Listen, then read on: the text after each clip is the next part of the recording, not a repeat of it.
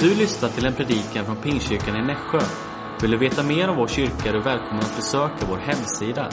www.pingstnässjö.se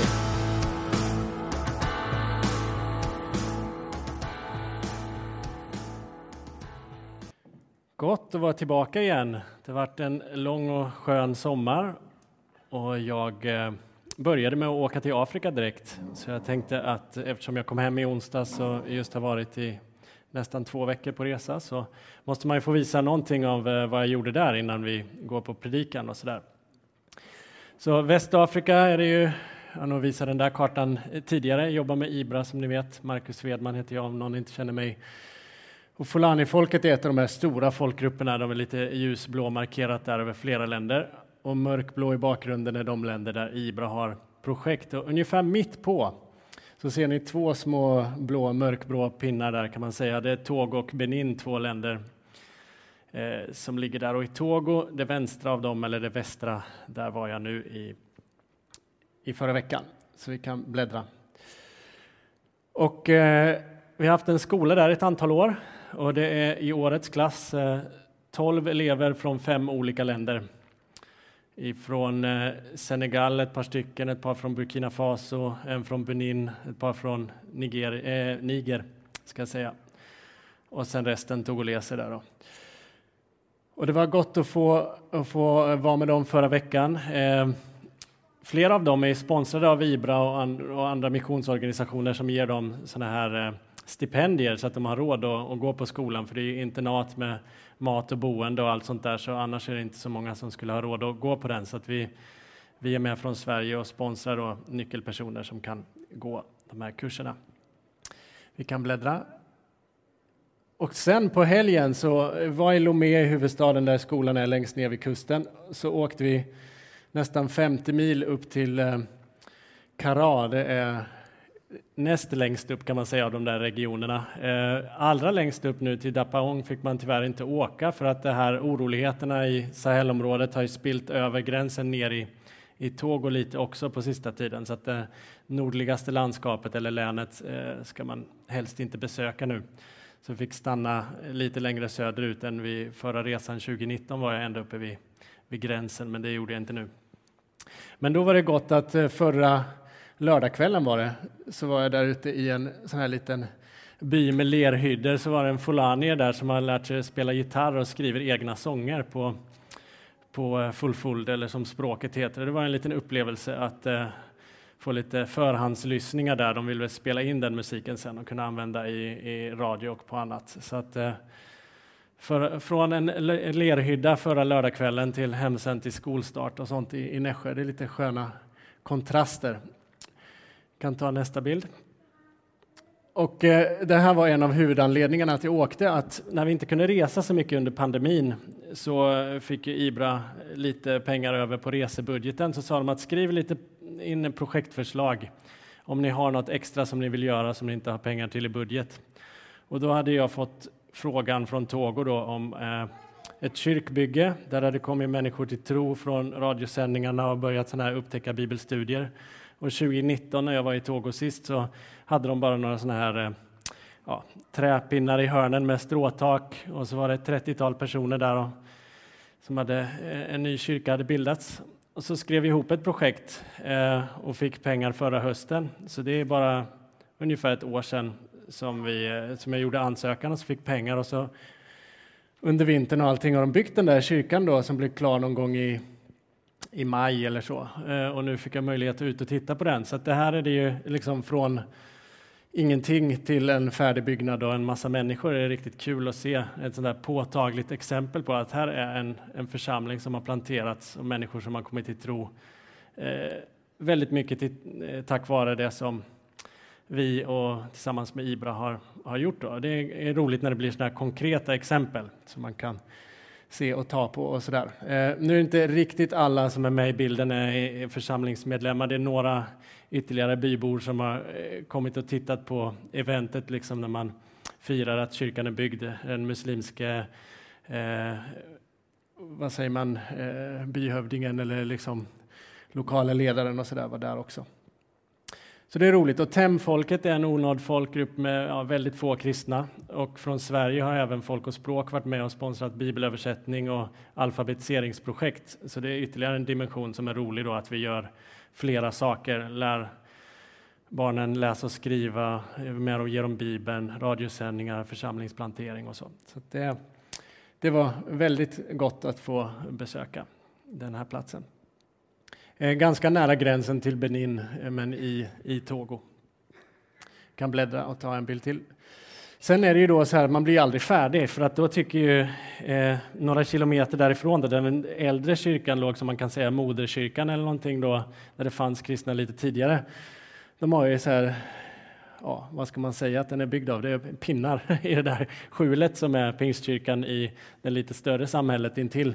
Och så ser ni där bakom att de har börjat by, eh, mura upp lite riktiga väggar och vill ju också då ha en kyrka så att man kan glädjas över att något är klart. Men sen så säger de ju att ja, men nu, nu har ju de fått, vi behöver ju också, titta det här bygget har stått still i flera år och vi kommer inte vidare och så där. Så att det, det kan man ju be för fortsatta steg om man vill hjälpa till med, med flera kyrkbyggen.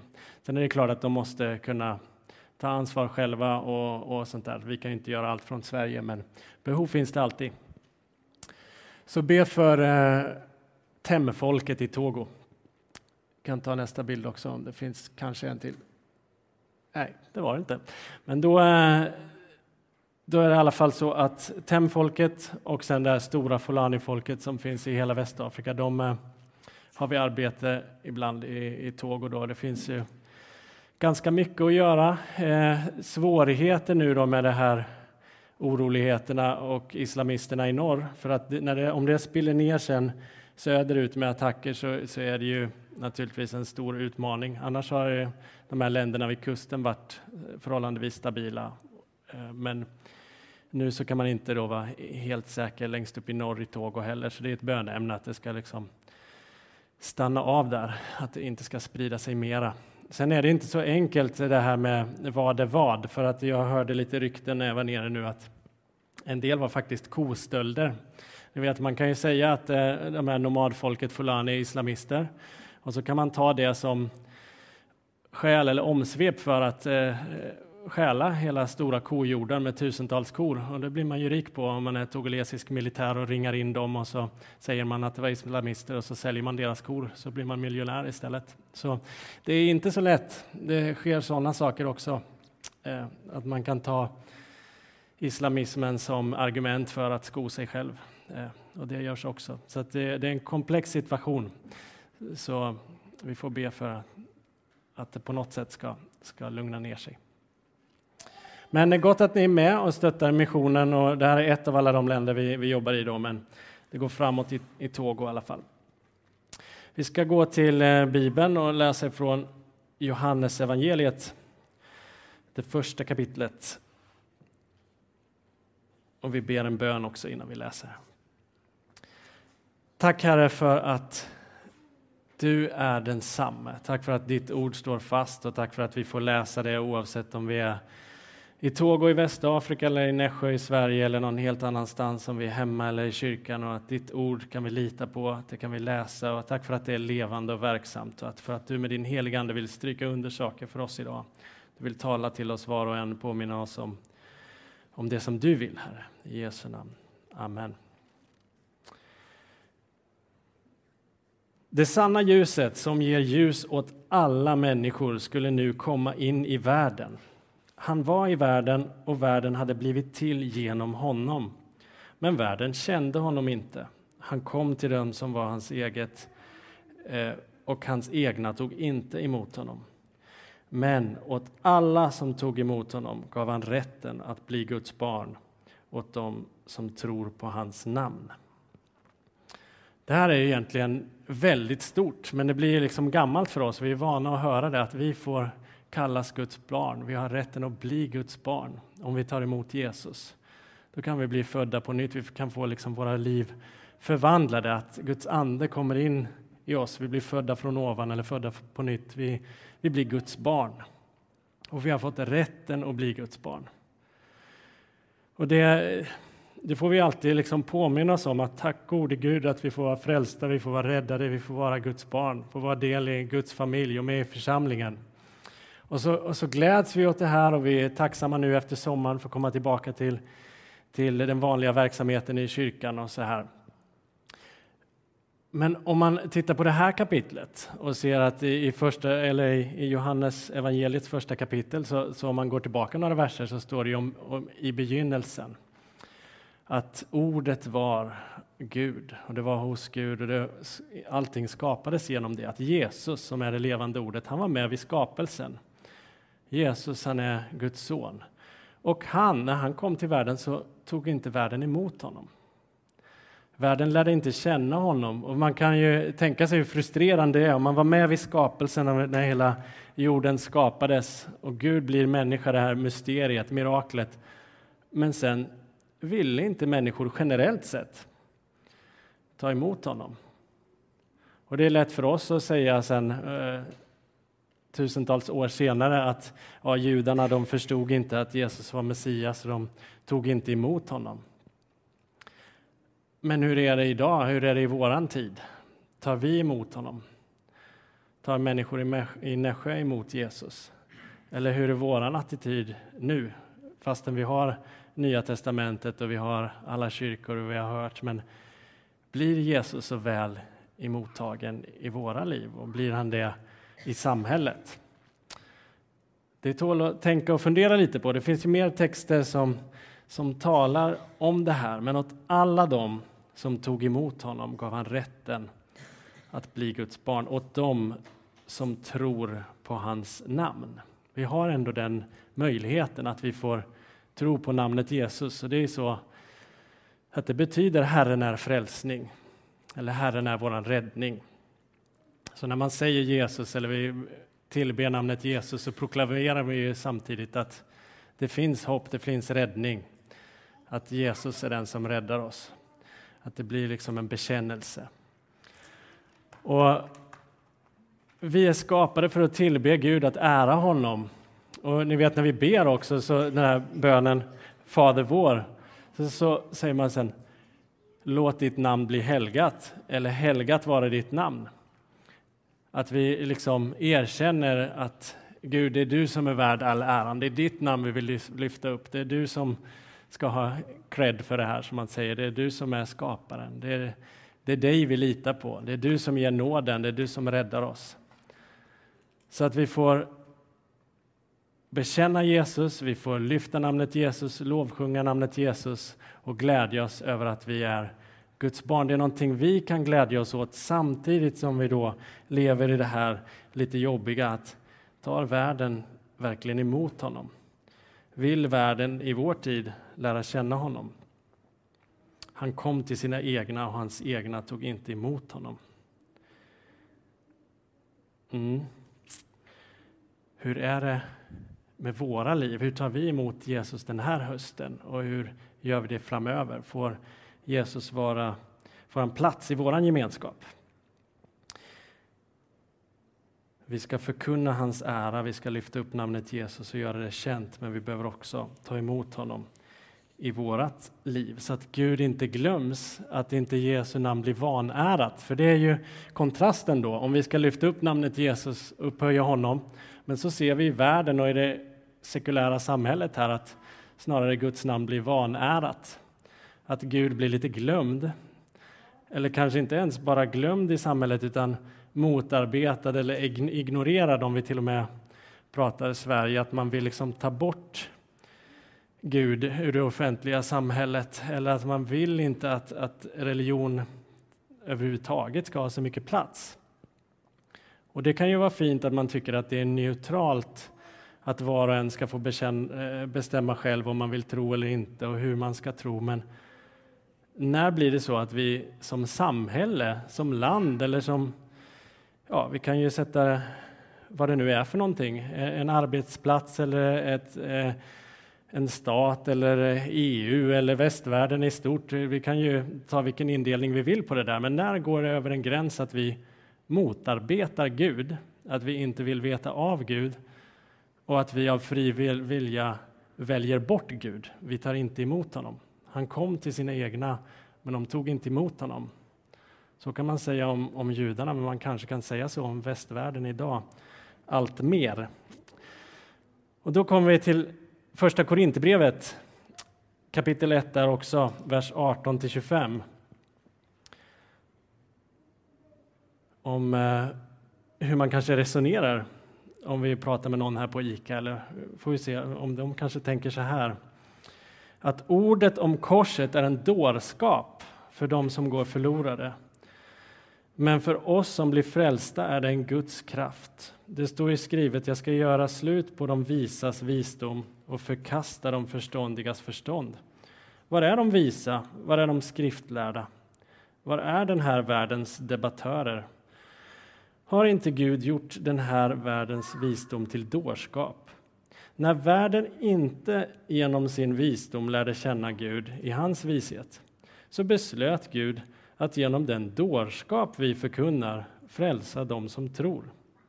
Judarna begär tecken och grekerna söker vishet, men vi predikar Kristus som korsfäst. För judarna en stötesten och för hedningarna en dårskap. Men för de kallade, både judar och greker, predikar vi Kristus som Guds kraft och Guds vishet. För Guds dårskap är visare än människor och Guds svaghet är starkare än människor. Första Korinthierbrevet 1, 18-25, de kan man läsa både en och två gånger de verserna och kanske ta fram en bibelöversättning till och jämföra Bibel 2000 eller Nu-bibeln eller något sånt där och fundera.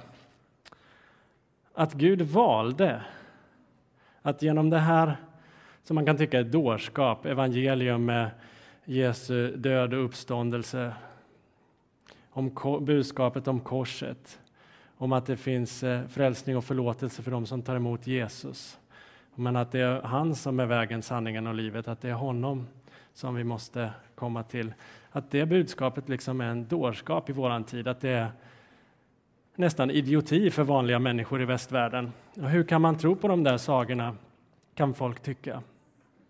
Men Gud har bestämt att det är vägen att åt alla dem som tog emot Jesus gav han rätten att bli Guds barn. Att förlåtelsen finns hos Jesus. Sen kanske en del vill ha tecken och under och mirakler för att få det bekräftat och andra vill liksom förstå intellektuellt och, och begripa allting. Men Gud har liksom beslutat att rädda dem som tror på den här dårskapen som vi predikar. Det tål också att reflektera över i ett samhälle när det blir mindre och mindre politiskt korrekt med kyrkan, när vi liksom blir lite mer udda, när, när vi kanske inte bara passar in lika mycket som tidigare. När Sverige går från att ha varit ett land med, med statskyrkan och, och den stora majoriteten ändå är i alla fall namnkristen och, och kan den kristna kulturen någorlunda. Till, när det där förändras nu i, i våran tid, då kommer det här bli mer och mer aktuellt att eh, första Korinthierbrevet där den här texten blir mer och mer vad som grannen tycker. Att hur knäppa är ni egentligen som tror på de där sagorna i Bibeln? Jesus kom till sina egna, världen som Gud hade skapat, men de tog inte emot honom. Det, står, det finns fler texter om det här. Ehm, och man kan gå till Romarbrevet, det är ett lärobrev där Paulus lägger ut liksom frälsningen och förklarar mera ingående om kristen tro. Och där står det om när människor upprepat väljer bort Gud, när man inte bara inte tar emot utan man liksom vill inte göra det Gud säger. Och man kan ju läsa mycket och länge i Romarbrevet, men om vi går till vers 28, Romarbrevet 1 och vers 28, så eh, står det så här där om, om eh, gemene man eller människor i allmänhet. Och eftersom de inte satte värde på kunskapen om Gud, de värdesatte inte kunskapen om Gud, så utlämnade Gud dem åt ett ovärdigt sinnelag, så att de gjorde sånt som inte får göras. Och de har blivit fyllda av allt slags orättfärdighet, av ondska och girighet och så vidare. Bibel 2000 säger hemfalla åt ett eh, ovärdigt sinnelag. Så om man hemfaller åt ett ovärdigt sinnelag eller om man liksom får ett förfallet sinnelag som nu Bibeln säger, Eller som det stod här, då, ett eh, ovärdigt sinnelag. Föraktligt tänkesätt var det i, i Bibel 2000. Hemfalla åt ett föraktligt tänkesätt. Ja, vad, vad, är det där egentligen? På engelska står det depraved mind eller debased. Olika sådana här. Men, men eh, alltså att tänkesättet, sinnelaget, hur vi tänker och resonerar, det blir lite skadat, det blir lite förvridet, det blir lite på något sätt förstört. Och där tänker jag att där någonstans är vi idag när allting ifrågasätts i normkritiken. Att vad det än är som har varit tradition eller som har varit undervisning i skolan, om det är biologi eller om det är något helt annat, så kan man ifrågasätta allt. Och vi behöver inte ha liksom, normerna kvar, tycker vi, för att i västvärlden så är ju frihet och normlöshet nästan samma sak. Man får göra precis som man vill, bara man inte skadar någon annan. Ungefär så är ju reglerna i samhället nu för tiden. Gör vad du vill, bara du inte fysiskt skadar någon annan. Men det är inte kristen tro. Det är inte så som Gud har sagt i sitt ord. Och det är inte frihet enligt Bibeln. Och där någonstans så krockar ju Bibelns budskap, nytestamentlig kristendom, med Sverige och verkligheten idag som, som den vanliga grannen eller jobbarkompisen eller politiska partiet i valdebatten eller någon annan, vad de tänker, vad de känner. Och då står vi här mitt emellan och inser att oj, det som jag har trott, det som jag har hållit fast vid, det jag är uppvuxen med, det Bibeln säger och det samhället säger nu, det är på väg åt olika håll. Där är vi idag. Jesus kommer till kyrkan, tar vi emot honom?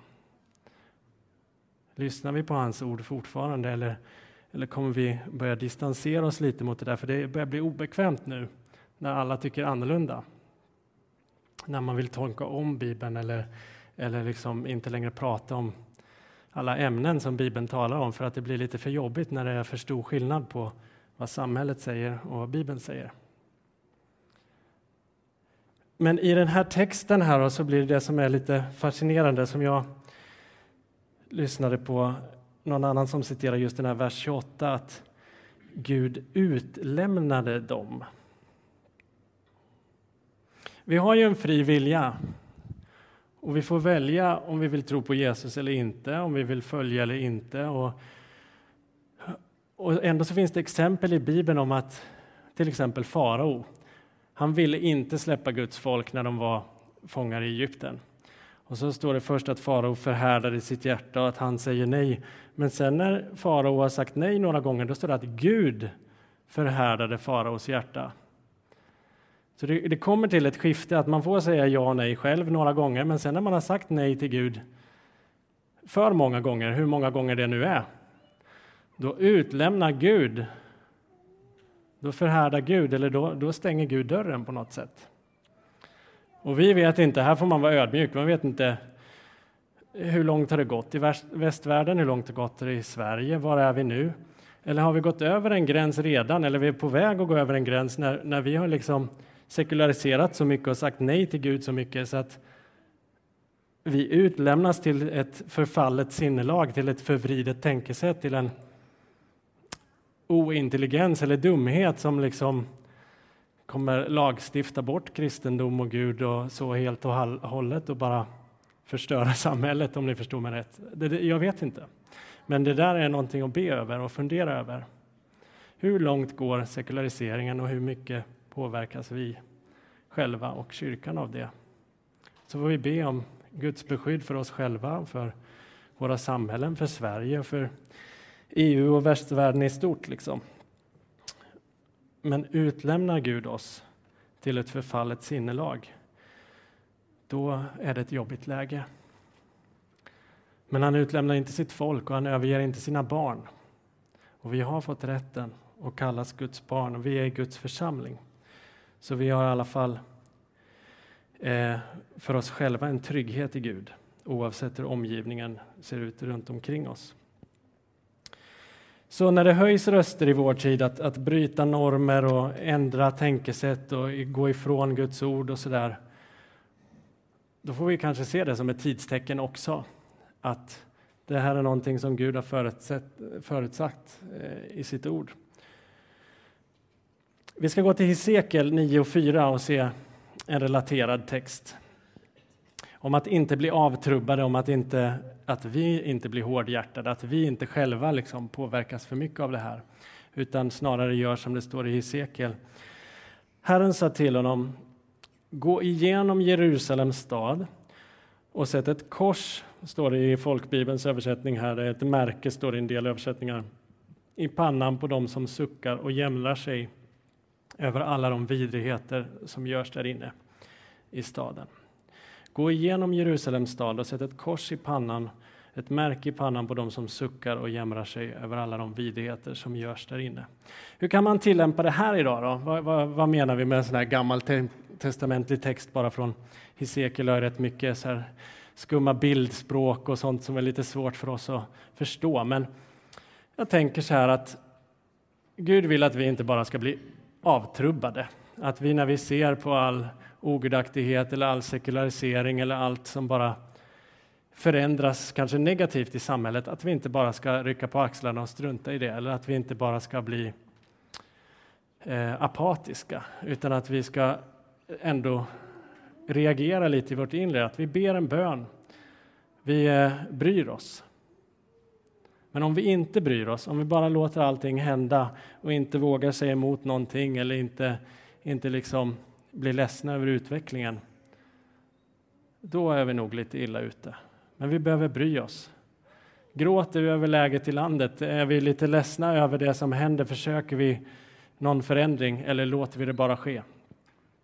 Det är väl den frågan som jag skickar med. Jag vet inte exakt hur vi så att säga sätter ett, ett märke, hur vi blir korsmärkta. Om vi för över det här på Nya testamentet så kan man ju tänka att den helige Ande är ett sigill som vi har fått. Och, och just att eh, om det var en hebreisk bokstav i, i eh, det gammelhebreiskan som såg ut som ett kors då, så man satte ett märke i pannan i Hesekiel här då, man är bildligt talat korsmärkt. Vi har tagit emot Jesus, vi är Guds barn, vi har fått Guds ande. Vi har det här sigillet, den heliga Ande. Så då gläds vi inte med allt som händer i samhället, utan vi vi är lite bedrövade, vi är lite ledsna över den utveckling som sker och vi ber för vårt land. Vi kan titta snabbt på, på Andra Korinthierbrevet 1 och 22 där det står att eh, Andra Korinthierbrevet 1 och 22. Han har även satt sitt sigill på oss och gett oss anden som en garant i våra hjärtan. Eh, och det finns också i Efesebrevet 4.30, vi tar det samtidigt. Efesebrevet 4.30. Ehm, precis. Bedröva inte Guds ande som ni har fått som ett sigill för befrielsens dag. Vi har fått den helige Ande. Så vi är på ett sätt korsmärkta och har den helige Ande som ett sigill. Vi har det här märket, men syns det på oss? Är vi brinnande i Anden? Håller vi Anden liksom levande i oss? Håller vi elden levande? Håller vi elden brinnande? Orkar vi att vara ett Guds folk mitt i den här tiden? Det är min fråga och min utmaning, att vi inte liksom tar för många kliv tillbaka, att vi inte blir för passiva, att vi blir för rädda, utan att vi vågar leva som ett Guds folk i den här tiden och lysa som stjärnor på himlen. Även om det blir mörkare kring oss så kan vi lysa klarare. Att vi vågar leva och vara kristna även i vår tid och även i vårt land och vårt sammanhang. Oavsett vilken regering det blir eh, efter nästa val eller vad som händer nästa år med oavsett klimatkris eller, eller några krig eller eh, andra oroligheter eller vad det kan vara. Att vi håller fast vid tron på Jesus, att han är välkommen ibland oss. Att vi tar emot honom, att vi inte avvisar honom. Det är ett litet allvarligt budskap, men ett annat sätt som man, man kan ju säga det här på många sätt. Jag, jag frågade Debora innan i, igår kväll, när hörde du senast en predikan om de tio jungfrurna eller om att ha olja i lampan, liksom. sådana här gamla ämnen som man hörde när jag var liten i alla fall, att de predikade om. Har du olja i lampan? Är din lampa brinnande? Är du beredd? Är du redo? Eller har du, har du inte tagit med dig så det räcker? Det får inte slockna. Det får inte bli så att samhällsklimatet runt omkring oss får kyrkan att slockna, att vi inte har oljan i lampan när Jesus kommer. Håll anden brinnande. Vi får se till att det finns olja i lampan i Nässjö pingst framöver och i våra egna liv. Amen. Så eh, uh, Woki eller cancel culture eller bara på svenska normkritik, sekularisering, använd vilka ord du vill. Men om den går för långt så är det inte bara vi som säger nej till Gud och inte tar emot honom, utan då kan han utlämna oss till ett förhärdat och förfallet sinnelag. Gud bevara oss från det. Amen. Herre, jag ber dig om nåd för din församling. Jag ber om nåd för var och en som är här idag, Herre. Om ditt beskydd och din välsignelse, att du skulle blåsa med din heliga Ande på oss, att vi brinner för dig, att vi har olja i lampan, att vi eh, har kvar kärleken till dig, Herre, och till församlingen och till varandra, att vi orkar och vågar stå upp för dig i den tiden som är nu, Herre. Att vi inte tappar modet och tar ett steg tillbaka och är tysta och att vi inte får hårda hjärtan eller att vi liksom förhärdas och går bort från dig. Vi ber dig att eh, du ska bevara oss från avfallet och hålla oss nära dig, Herre. Ber om din nåd i Jesu namn. Amen.